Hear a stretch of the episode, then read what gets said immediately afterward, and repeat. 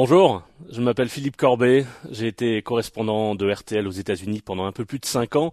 Je suis arrivé quelques jours après la déclaration de candidature de Donald Trump le 16 juin 2015 et j'en suis reparti quelques jours après sa défaite à la présidentielle du 3 novembre 2020. Bienvenue dans un nouveau balado de la rédaction de RTL qui s'appelle Photo Op. C'est comme ça qu'un attaché de presse de Richard Nixon nommait ces moments où, les photographes accrédités à la Maison Blanche étaient convoqués pour immortaliser telle ou telle mise en scène de communication du président. L'expression est restée en anglais, elle est très courante ici. On dit donc photo op. Et vraiment, aucun autre président américain ne s'est autant mis en scène que, que Donald Trump. Aucun autre n'a autant conçu sa présidence comme un spectacle, une bataille permanente pour l'attention, à tout instant, sur tous les écrans.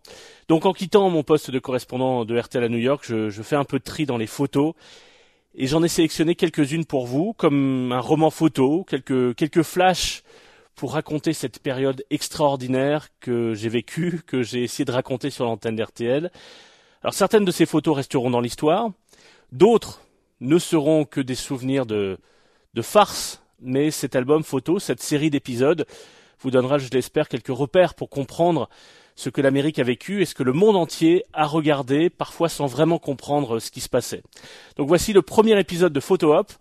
Et si vous connaissez euh, euh, des séries de la télévision américaine, vous reconnaîtrez le générique de VIP, grande série politique de HBO, qui, à ses débuts en 2012, n'imaginait certainement pas être dépassé par la réalité.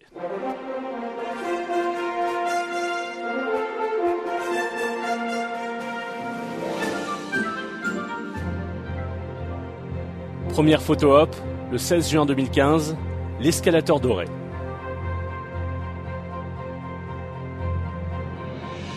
C'est la fin de matinée sur la 5e avenue à New York, à la Trump Tower. L'homme d'affaires qui a mis son nom sur cette tour habite au 68e étage, qui n'est en réalité que le 58e étage, mais il a rajouté euh, 10 étages sur le papier pour se donner un peu plus de prestige à peu de frais.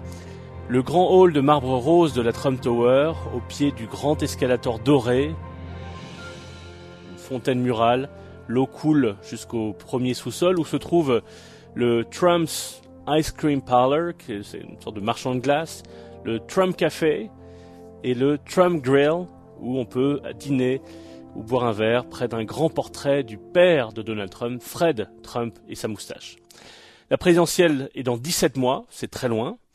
Euh, et pourtant, Hillary Clinton a déjà déclaré sa candidature euh, côté démocrate, elle est favorite. Et côté républicain, celui dont on parle surtout, c'est euh, Jeb Bush, ancien gouverneur de Floride, fils et frère de président. Alors les spéculations sur une éventuelle candidature de Donald Trump ne sont pas nouvelles. En 2015, il en parle régulièrement depuis les années 80.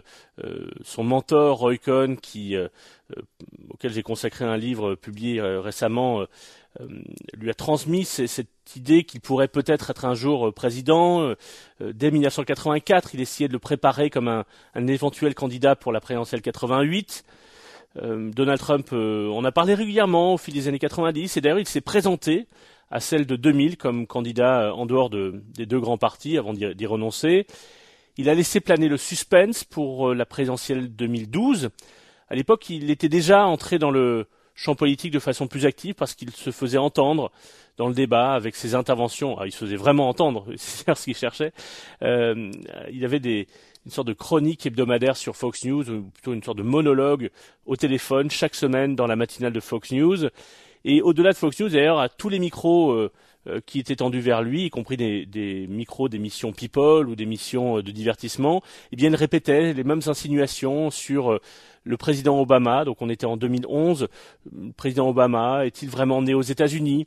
Est-il né sur le sol américain? Donc, est-il vraiment président légitime? Parce qu'aux États-Unis, on ne peut pas être élu président si on n'est pas né sur le sol américain. Et vous l'avez compris, derrière tout ça, il y avait aussi une sorte de sous-entendu raciste. Donc ça, c'était en 2011. Il a finalement renoncé, soutenu Mitt Romney, le candidat du Parti républicain. Et euh, il, il, a, à partir de ce moment-là, commencé à se préparer euh, de façon plus sérieuse.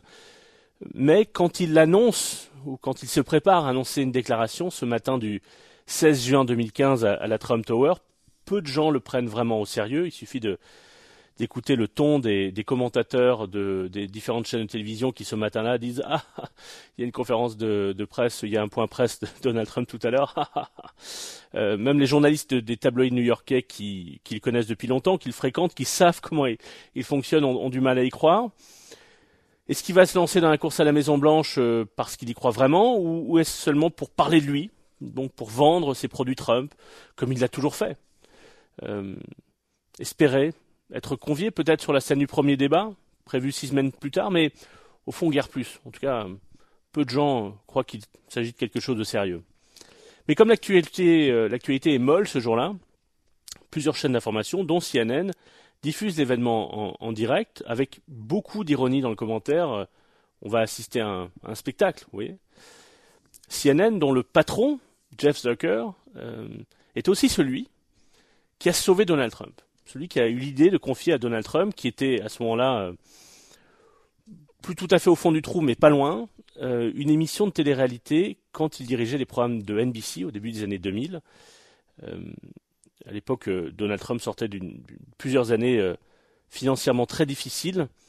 Son image était ternie et même au-delà de ça, son modèle économique de casino, de euh, construction euh, ici et là, de, compagnies aériennes, etc. Tout cela, ses désirs de grandeur finalement avaient échoué, donc il était euh, devenu une, sorte de, blague. Et Jeff Zucker de NBC l'a relancé grâce à cette télé-réalité, The Apprentice, qui en fait est une sorte de Colanta à Manhattan dans la finance. C'est un peu ça l'idée. à l'époque, NBC était NBC qui avait diffusé pendant des années avec grand succès des séries comme Friends, euh, Urgence. Voilà, NBC voyait que ce filon des séries euh, arrivait un petit peu à sa fin et que et qu'une autre chaîne CBS cartonnait en audience avec des programmes moins chers, des programmes de télé-réalité. CBS avait lancé Big Brother qu'on a connu en France sous le nom de Love Story. Euh, et, CBS avait aussi lancé Survivor, qui était donc donné en France euh, Colanta. Et donc NBC, Jeff Zucker, cherchait un programme de divertissement qui soit une sorte de Colanta à Manhattan. Et donc ils ont eu l'idée, The Apprentice, qui on va prendre. Et c'est Jeff Zucker qui est un bon journaliste, euh, qui, connaissait Donald Trump depuis longtemps, enfin qui l'avait croisé à New York et qui s'est dit c'est un personnage de télévision, Donald Trump, il saura faire le spectacle. Et donc il l'avait mis en, majesté dans cette émission qui tournait autour de sa, euh, autour de sa célébrité, de sa gloire, de sa puissance, sa réussite, etc. Et, finalement, euh, après 14 saisons de The Apprentice, quand Donald Trump, le 16 juin 2015, se prépare à annoncer sa candidature, et eh bien Jeff Zucker, patron de CNN, dit à ses équipes que oui, évidemment, il faut diffuser. Euh, Donald Trump annonça sa candidature, ça va être de la bonne télévision, ça va être du spectacle, et la télévision, c'est d'abord du spectacle. Donc toute la famille Trump est là, il y a euh, euh, ces euh, deux garçons aînés, leurs épouses, il y a aussi sa fille Ivanka avec son mari, Jared Kushner. Il y a sa deuxième fille qui est en fait issue d'un deuxième mariage. Il y a même son troisième garçon, le plus jeune, qui a à l'époque 9 ans, qui est le fils de qu'il a eu avec sa troisième épouse, Melania Trump, qui est là. Welcome everybody. Et c'est Ivanka qui monte sur scène. Alors c'est une scène avec un fond bleu, décoré de, du drapeau américain assez, euh, assez professionnel. Assez professionnel. Ça ressemble à une scène de, de meeting politique. Ladies and gentlemen, it is my pleasure to introduce to you today a man who I have loved Ivanka and respected l'arrivée de son père. Où va-t-il arriver? My father, Donald J. Trump. Et là, elle regarde en l'air, en haut, vers l'escalator, beaucoup de gens en fait ont sorti de, dans l'atrium ont sorti leur téléphone pour euh, immortaliser ce moment. Il y a des employés de la Trump Organization. Euh, il y a des, touristes qui sont venus euh, visiter la Trump Tower, puisqu'on est sur la 5e avenue, qui est une, avenue très, très touristique à, New York. Certains d'entre eux sont venus acheter des produits Trump, puisque Trump vendait des produits dans ses différentes boutiques dans l'atrium. Il il y avait des gens avec des nounours Trump. Il y a des gens aussi avec des faux lingots dorés en chocolat, avec le nom Trump, très apparent. Euh, mais il y a aussi dans ces gens, autour de l'atrium, des figurants, on l'a su après, payés 50 dollars pour, pour applaudir. Quelques-uns ont des pancartes euh, assez peu professionnelles, des pancartes qui sont dessinées au feutre, tout ça n'est pas très tout ça ne semble pas très sérieux. Des, des casquettes et des t-shirts ont été euh, distribués avec euh, déjà le nom et le slogan, mais euh, c'est mal imprimé, c'est mal floqué, ça semble voilà, assez amateur. Et là, sur la musique de Neil Young, Rockin' in the Free World, on aperçoit Donald Trump. En, regardant à nouveau ces images, je me suis dit, mais en fait, il manque plus qu'une machine pour projeter du faux brouillard, voyez, comme sur les, dans les concerts de rock des années 80. Et là, il est en haut de l'escalator, pousse en l'air vers les, reporters, les photographes, les caméramens qui l'attendent en bas. On reconnaît d'ailleurs dans, les gens qui sont devant la scène plus de journalistes people que de, que de reporters politiques euh, sérieux. Deux pouces en l'air, waouh, voilà. Il laisse euh, descendre son épouse, euh, Mélania, dans une robe blanche. Puis il la suit sur l'escalator doré. Et là, il salue la foule en descendant. Ça, c'est un peu, un peu guindé, hein. On dirait presque un, faux couple royal euh, du carnaval qui saluerait ses sujets euh, depuis l'escalator, tout ça en direct sur les chaînes de télévision. Et, évidemment, ce qui fait rire beaucoup de gens, euh, notamment sur les plateaux de télévision, c'est l'escalator. Qu'est-ce que c'est que cette arrivée en escalator? Il essaie de créer une sorte d'arrivée spectaculaire dans son escalator doré. Mais en fait, c'est pas, pas idiot. D'abord, ça a obligé tout le monde à regarder en l'air pour le voir, pour l'observer, en majesté. Alors, ça fait un peu descente d'escalier de, maître de cérémonie à Broadway. Lui dira plus tard, Donald Trump, que ça, c'était très bien, c'était réussi parce que ça ressemblait à la cérémonie des Oscars. Euh, mais je pense que c'était aussi assez habile parce que c'était comme une. euh, Je dis ça a posteriori, hein. Mais peut-être que dans son esprit, il y avait aussi une métaphore de, de ce qu'il. De sa stratégie ou en tout cas de, l'instinct qui le poussait euh, à, à placer sa campagne sur un ton très particulier parce que voilà c'est un en gros euh, quand on voit cette image maintenant c'est c'est un milliardaire de la haute qui descend euh, vers le bas peuple dans son escalator doré. Alors là il descend l'escalator il passe devant son stand de viennoiserie et puis il monte sur la scène. Son donc des drapeaux son slogan de campagne est déjà affiché. Make America Great Again rendre à l'Amérique sa grandeur. À ce moment-là, personne ne s'y attarde vraiment à ce slogan qui va pourtant devenir extrêmement célèbre. Et c'est ça en fait le plus frappant. Quand, quand on réécoute ce discours comme je l'ai fait après, avec 5 ans de recul, quand on écoute ce discours, tout est là. Tout est là dès le premier jour. that is some group of people, thousands. Les mensonges. Dès les premières phrases, la première phrase, il dit, euh, Il dit qu'il y a des milliers de gens. Il n'y a évidemment pas des milliers de gens dans, ce petit espace de l'atrium de la, la Trump Tower. Et alors il commence dès ses premières phrases à raconter une histoire très étrange que d'autres candidats auraient annoncé leur candidature avec une climatisation en panne. in, They didn't know the air conditioner didn't work. They sweated like dogs. qu'ils suaient comme des chiens. La salle était trop grande car il n'y avait personne. How are they going to beat ISIS? Comment vont-ils battre Daesh? Vous voyez l'articulation, climatisation. nous amène à Daesh. Et en fait, tout le discours est sur le même ton. Parfois avec des grimaces. Are you running? Are you not running? Vous êtes candidat, vous n'êtes pas candidat? I am officially running Je suis officiellement candidat pour être président des États-Unis. Nous avons besoin d'un leader qui a écrit L'Art du Deal. L'Art du Deal, c'est le livre euh, dans, les, aux années 80, dans les années 80 qui l'a rendu euh, célèbre euh, au-delà de, au-delà de New York. I don't need anybody's money. It's nice. I'm really rich. Je n'ai besoin de l'argent de personne, je suis vraiment riche. I will be Je serai le plus grand président pour l'emploi que Dieu a jamais créé.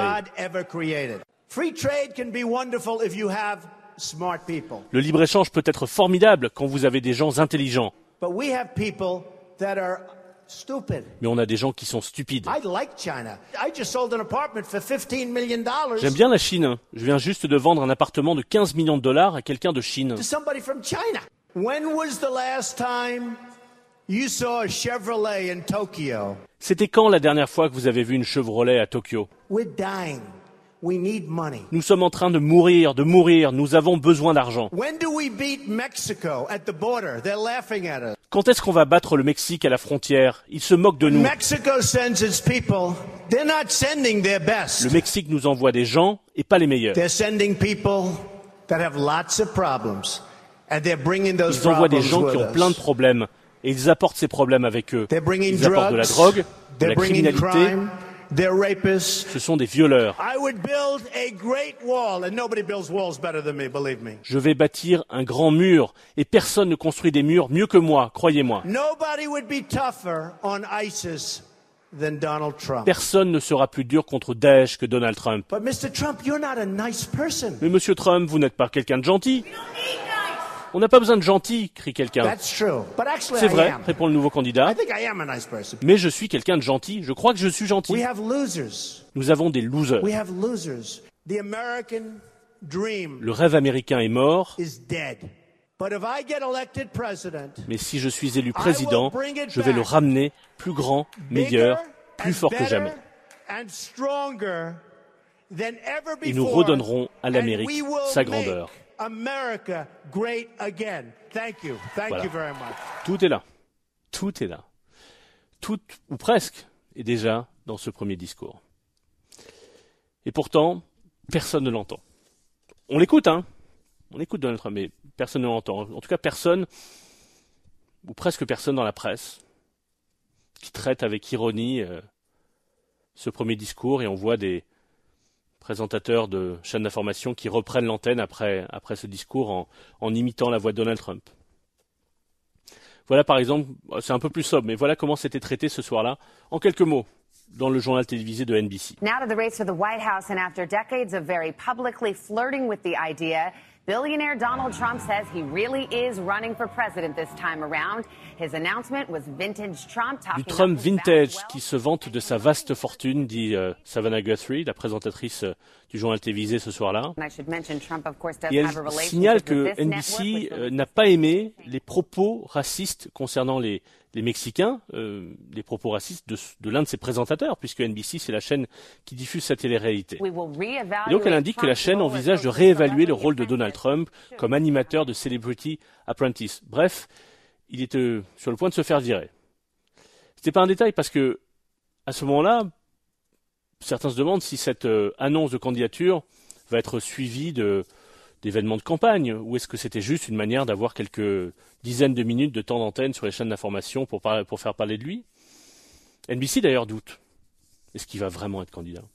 Et après quelques jours de controverse sur ses propos euh, sur, sur les Mexicains, NBC décide de lâcher Trump.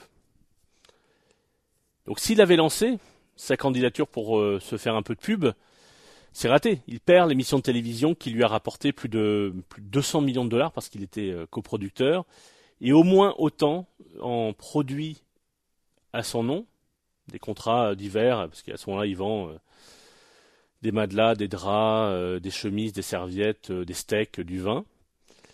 Et, c'est cette émission qui lui a permis de multiplier ses contrats, de se refaire financièrement après euh, les banqueroutes des années 90. Est-ce que si ne l'avait pas lâché, est-ce qu'il aurait vraiment poursuivi sa campagne présidentielle? En tout cas, s'il perd sa télé-réalité, il en trouve une autre. Plutôt qu'une émission par semaine, en voici une quotidienne sur plusieurs chaînes en simultané,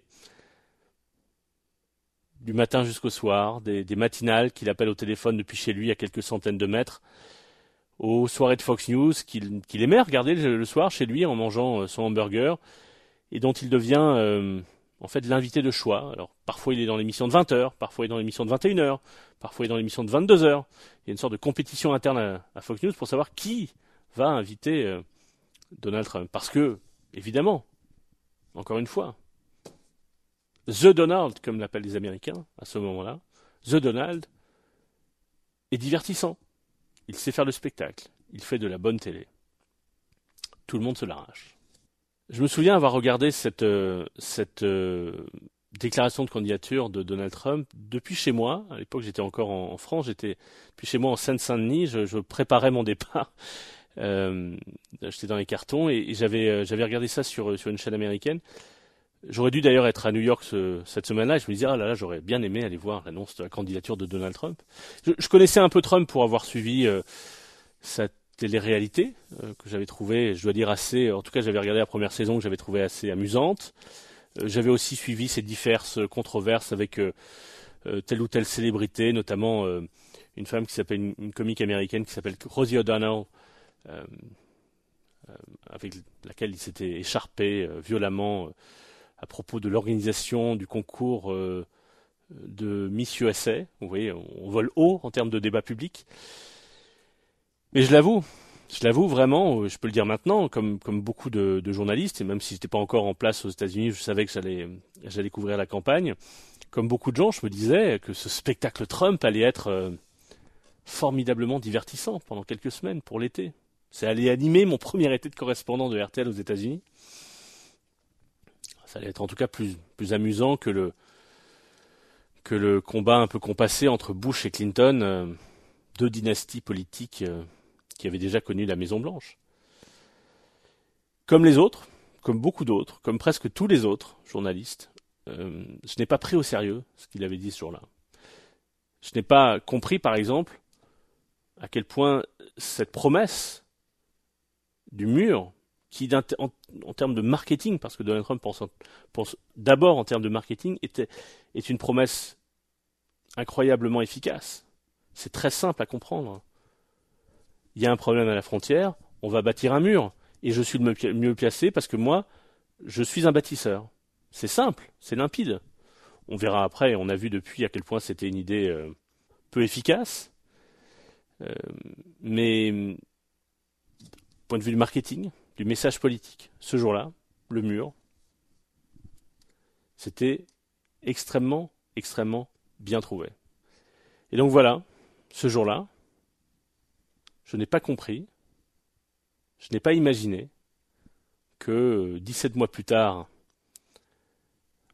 Donald Trump serait élu président des États-Unis, que je ferais le pied de grue dans cet atrium de la Trump Tower pendant la transition pour euh, guetter euh,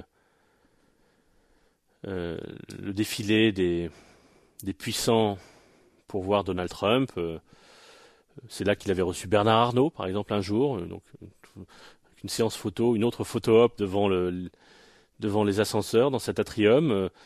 Et donc, euh, je n'imaginais pas non plus que cinq ans et demi plus tard, je consacrerais un épisode entier d'un balado pour RTL à ce moment, cette photo op du 16 juin 2015, car tout était là, dès sa descente de l'escalator doré. Merci d'avoir suivi ce premier épisode de Photo Op. Dans les prochains numéros, je vous raconterai d'autres photos, d'autres moments de cette ère Trump qui s'achève.